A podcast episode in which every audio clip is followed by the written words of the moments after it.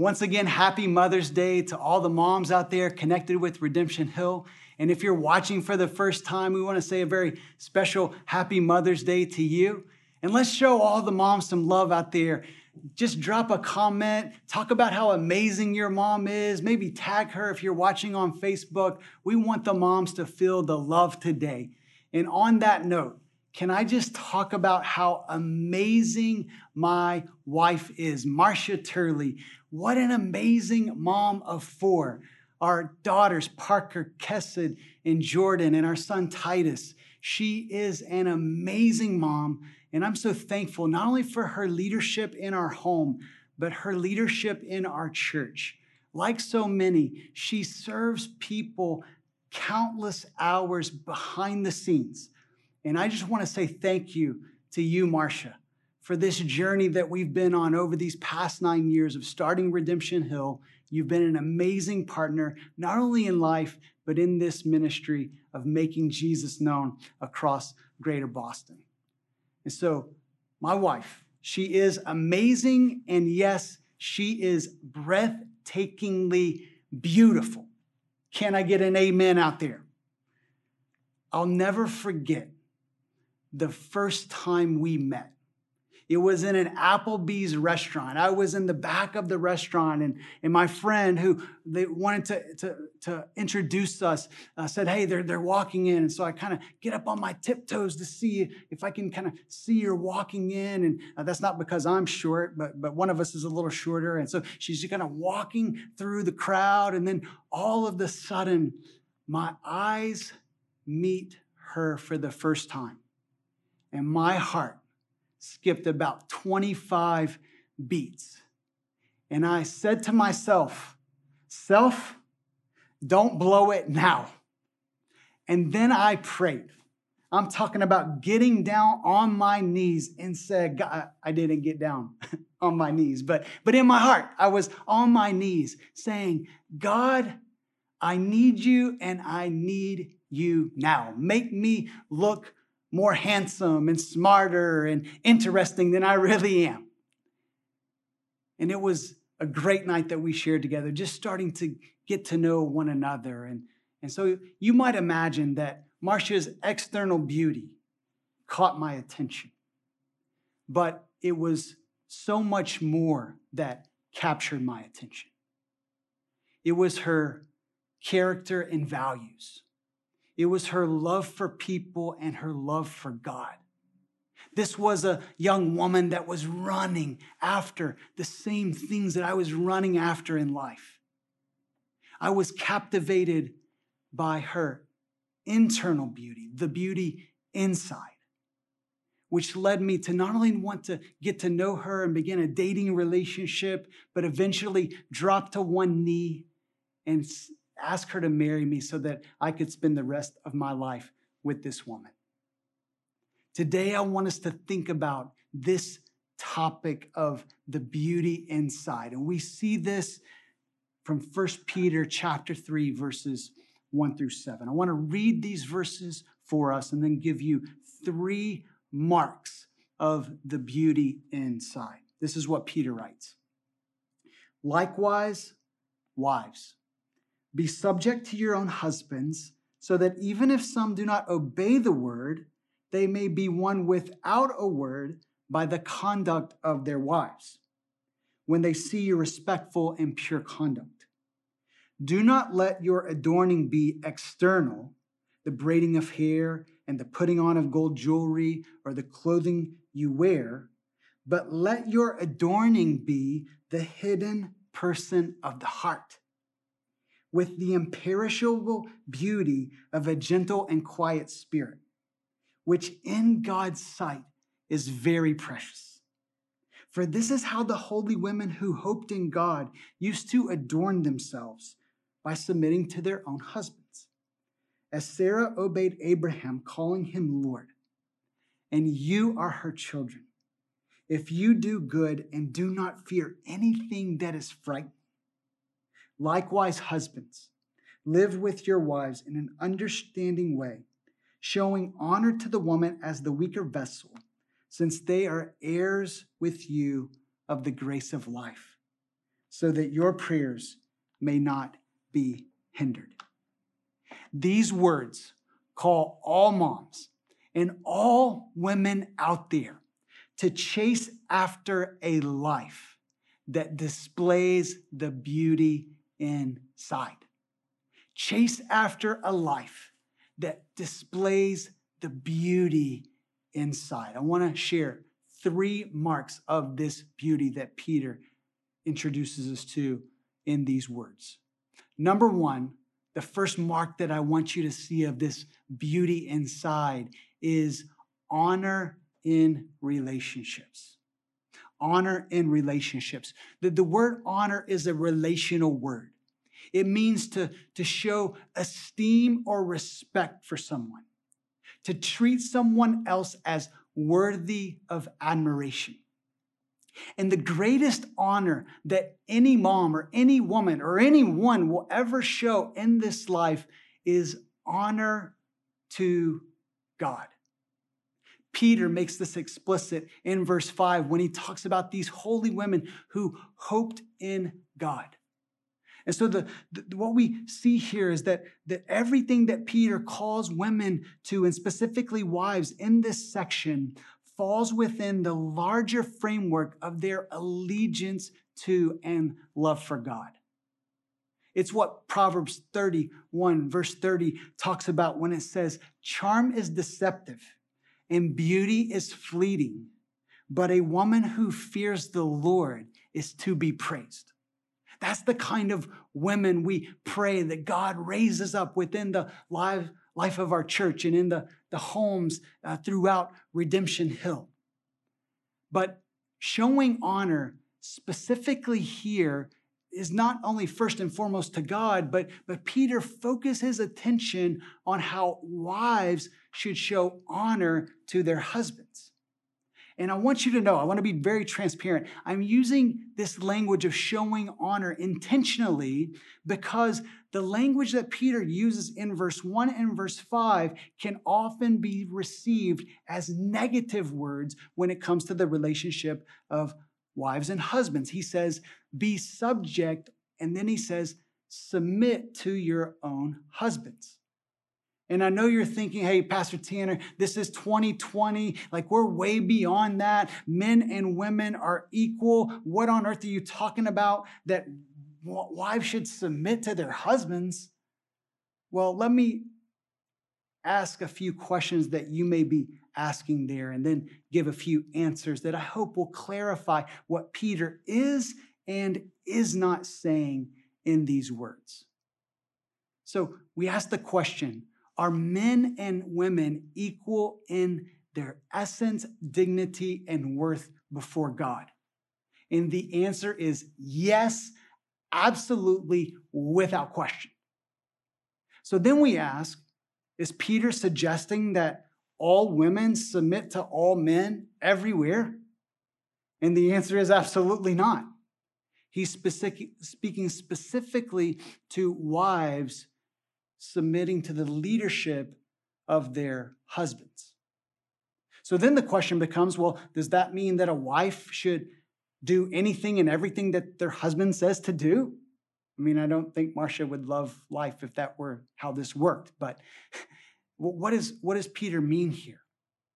What he's saying is that wives should lovingly and will, willingly follow the leadership of their husband when his leadership aligns with the heart and the will of God. What we see here is that Peter is, is writing to wives, and he specifically speaks to wives who have unbelieving husbands. And what you need to know about the Greco Roman world in the first century is that wives would follow the religion of their husbands.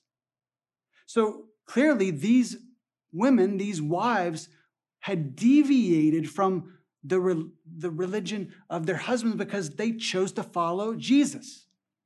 And so Peter is not saying that, that women should ever follow their husbands where they would lead them to a place that Jesus would not lead them. And you may be saying, well, then, Tanner, if you're talking about the first century, then it's irrelevant for us in the 21st century. But that's only part of what Peter's saying here. Yes, he does speak to wives specifically who have unbelieving husbands, but the language of verse 1 shows us that he's speaking to all wives at all times in all cultures. And if you're not convinced from verse 1, just read verse 5. The example that he gives is the woman Sarah who is married to the man Abraham, who is certainly the, a believer in God. In fact, he is the father of all who have faith. So this is not just a, a first century command, it has relevance for all cultures at all times. So then you're saying, well, Pastor Tanner, help me out. How do I process this? And I'd love to do that. The first encouragement I would give you, wives, and is that Jesus is your example. Jesus willingly submitted to the will of his Father. And he shows that there is not an ounce of inferiority when it comes to following the leadership of another. In fact, in Mark chapter 10, he would point to the one who has humility and takes the posture of a servant is actually the one who is on the path to greatness. So that's the first encouragement. But then, number two, not only the example of Jesus, but Peter also gives husbands a very high calling in verse 7 when he begins by saying, Likewise, husbands, live with your wives in an understanding way. The Greek literally translated out says that, that they should relate to them according to knowledge. And what he means by that is, is, is that he, he's saying wives should treat their uh, husbands should treat their wives in such a way that they are always doing so, living according to the knowledge of God and the knowledge of His will for our lives. So he says, live according to knowledge, showing honor to women as the weaker vessel. And they, what does it mean that a woman is a weaker vessel? It, it can't be emotionally or spiritually, as the next line would point to, because both wives and husbands are partakers in the grace of life it seems that Peter is probably pointing to just physiologically, generally speaking, men are, are bigger and stronger than women. Now, that's not always the case. I know some of you watching are like, Pastor Tanner, you're scrawny and I could bench press more than you. Okay, so hey, that, that may be true, no problem. But Peter's just speaking in a general sense. And what he's doing is, is seeking to encourage the men to treat their wives with gentleness and respect. And then he wraps it up and he says, Look, this is so serious, men. This is so serious, husbands, that if you fail to do this, your prayers will fail. They will not have the effect that you desire for them to have. And so the beautiful thing when, when, when husbands and wives both relate to one another in this way, they, they have this mutual love and service and honor that positions their marriage to absolutely thrive. So Peter first says if you want to display the, the beauty inside, number one, show honor in your relationships. But then number two, it's not just honor in relationships, but it's purity in life. Look back in verse 2. He, he says, when, when they, when husbands see your respectful and pure conduct. The, the New International Version of the Bible translates it better when it, when it reads, when they see the purity and reverence of your lives. Your greatest impact, moms, mothers, wives, is when you live your life with a reverence before God that then influences all of your other relationships because you're living your life first and foremost before God and who He is. It's reverence for God that leads to a holy life.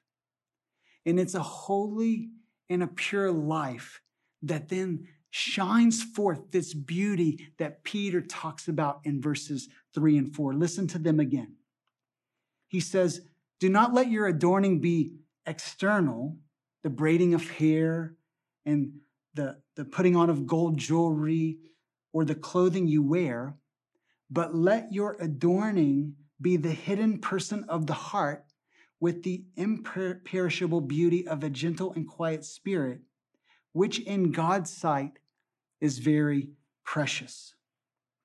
Now, some people actually take these verses as a prohibition against women actually braiding their hair or wearing jewelry or wearing nice clothes, but that is not what Peter is saying here.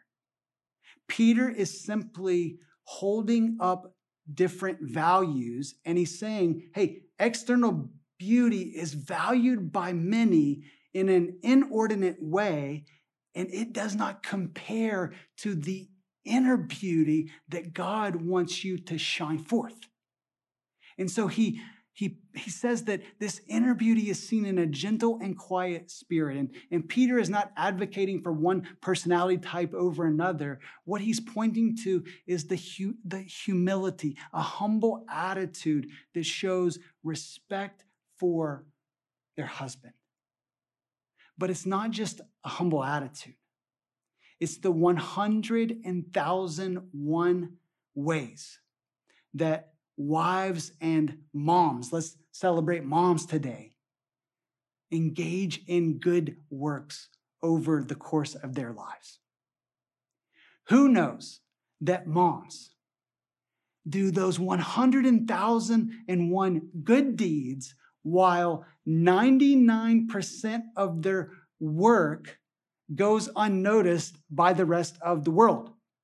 I know right now some of you are commenting, Pastor Tanner, that's right. No one knows all the things that I do, all the sacrifices that I make. Well, let me tell you something.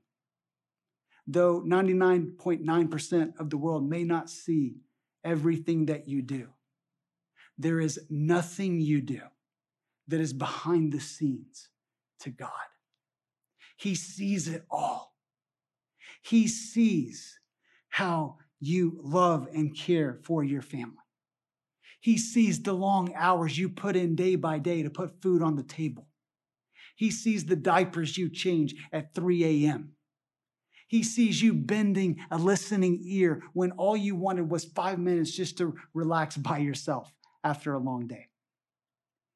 He sees the patience you display with your teenager when they cop an attitude. He sees you crushing it as the greatest homeschool teacher in Massachusetts. He sees the example you set for your children by serving others.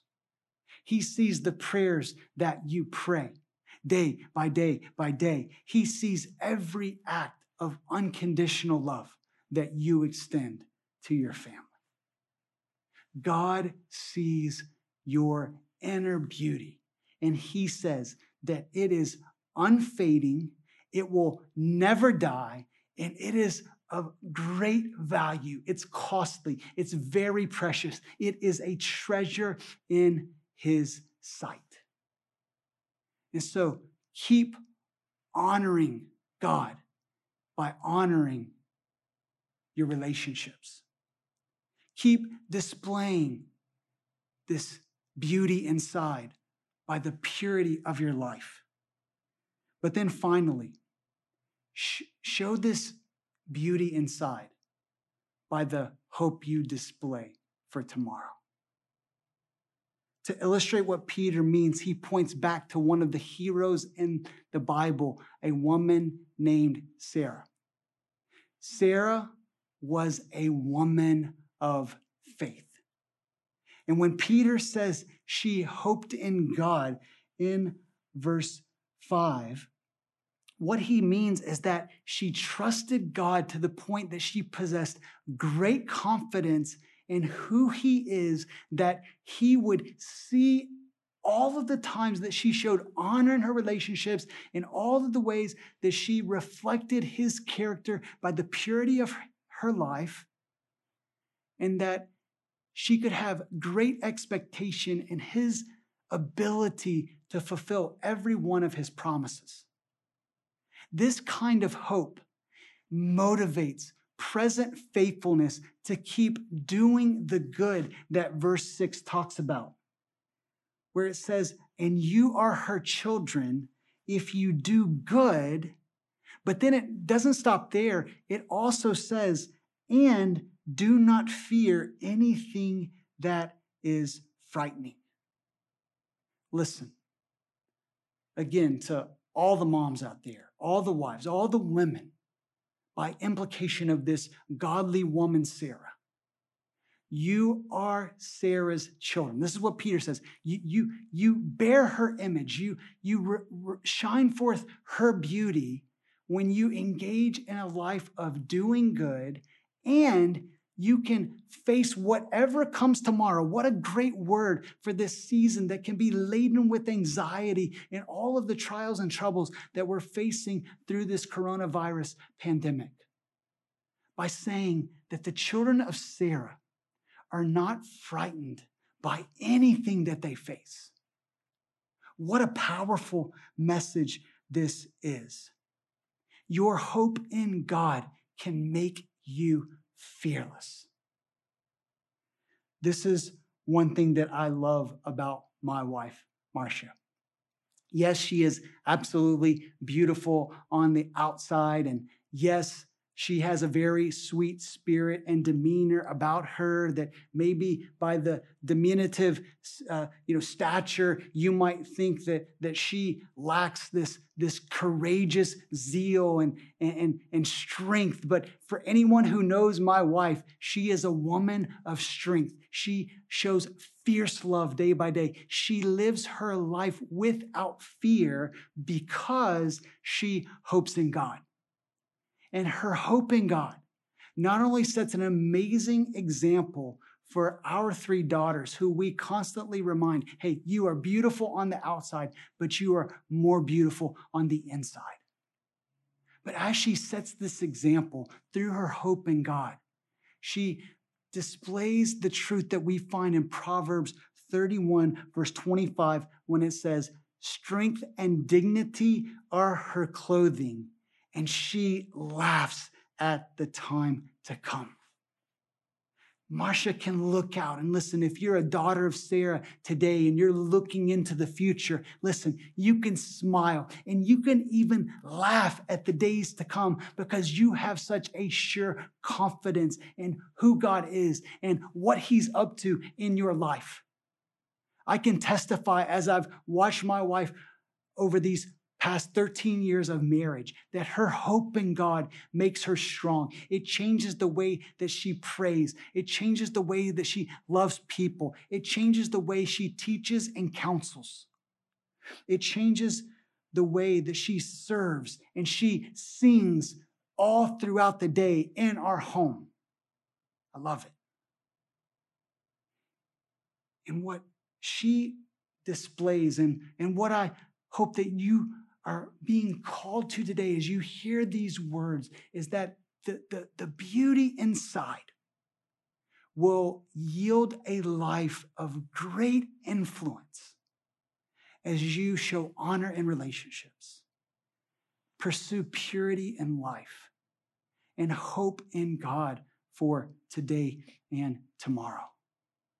Listen, I think the greatest prayer that you can pray is God, by your spirit, make me a woman who displays this internal beauty so that my life will leave a legacy for generations to come. Listen, whether you have children and those are the generations, or you influence children. Maybe you're single, but you're connected to our church community and you're, you're serving alongside of these families and kids, and you're, you're part of our family as, as, as a vital part of this church. Listen, all of you, no matter what you're, maybe you desire to be a mom one day, but listen, your godly character is shining through, and you will leave a legacy as a daughter of Sarah.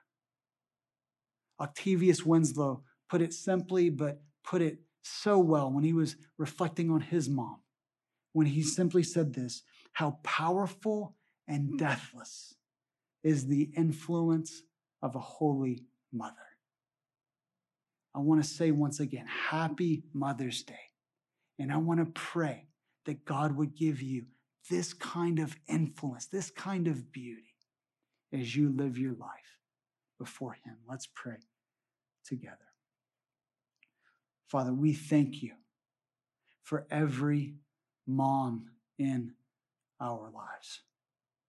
We thank you for the countless sacrifices that they've made, most of which we have no clue how great they have loved us throughout our lives. And so, Father, it's our prayer as we think about even specific moms, specific women in our lives, those that are part of Redemption Hill. God, we pray that you would give them this inner strength and inner beauty to honor you above everything else, everyone else, and that out of their love for you, that you would give them such influence that they would build a legacy of Christ likeness that makes other people want to be like them as they are like Jesus.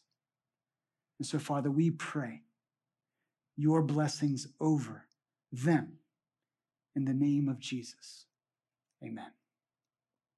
Well, as we move into a final song of worship, we hope it's a special encouragement to the moms out there. This song is called The Blessing, and it comes from Numbers chapter 6, verses 24 through 27. This is known as the Aaronic blessing. It's, it's words that God wanted Aaron and the priest to speak over the people of Israel. And these are the words that are going to be sung over you, that, that that influence and that legacy would continue for generation after generation. Listen to these words from number six. The Lord bless you and keep you. The Lord make his face to shine upon you and be gracious to you the Lord lift up his countenance upon you and give you peace. So they shall put my name upon the people of Israel, and I will bless them. That's our prayer for you today. Would God bless you by the favor of his face turned toward you to give you peace and a blessing as you move forward today and throughout this year. We ask this in Jesus' name.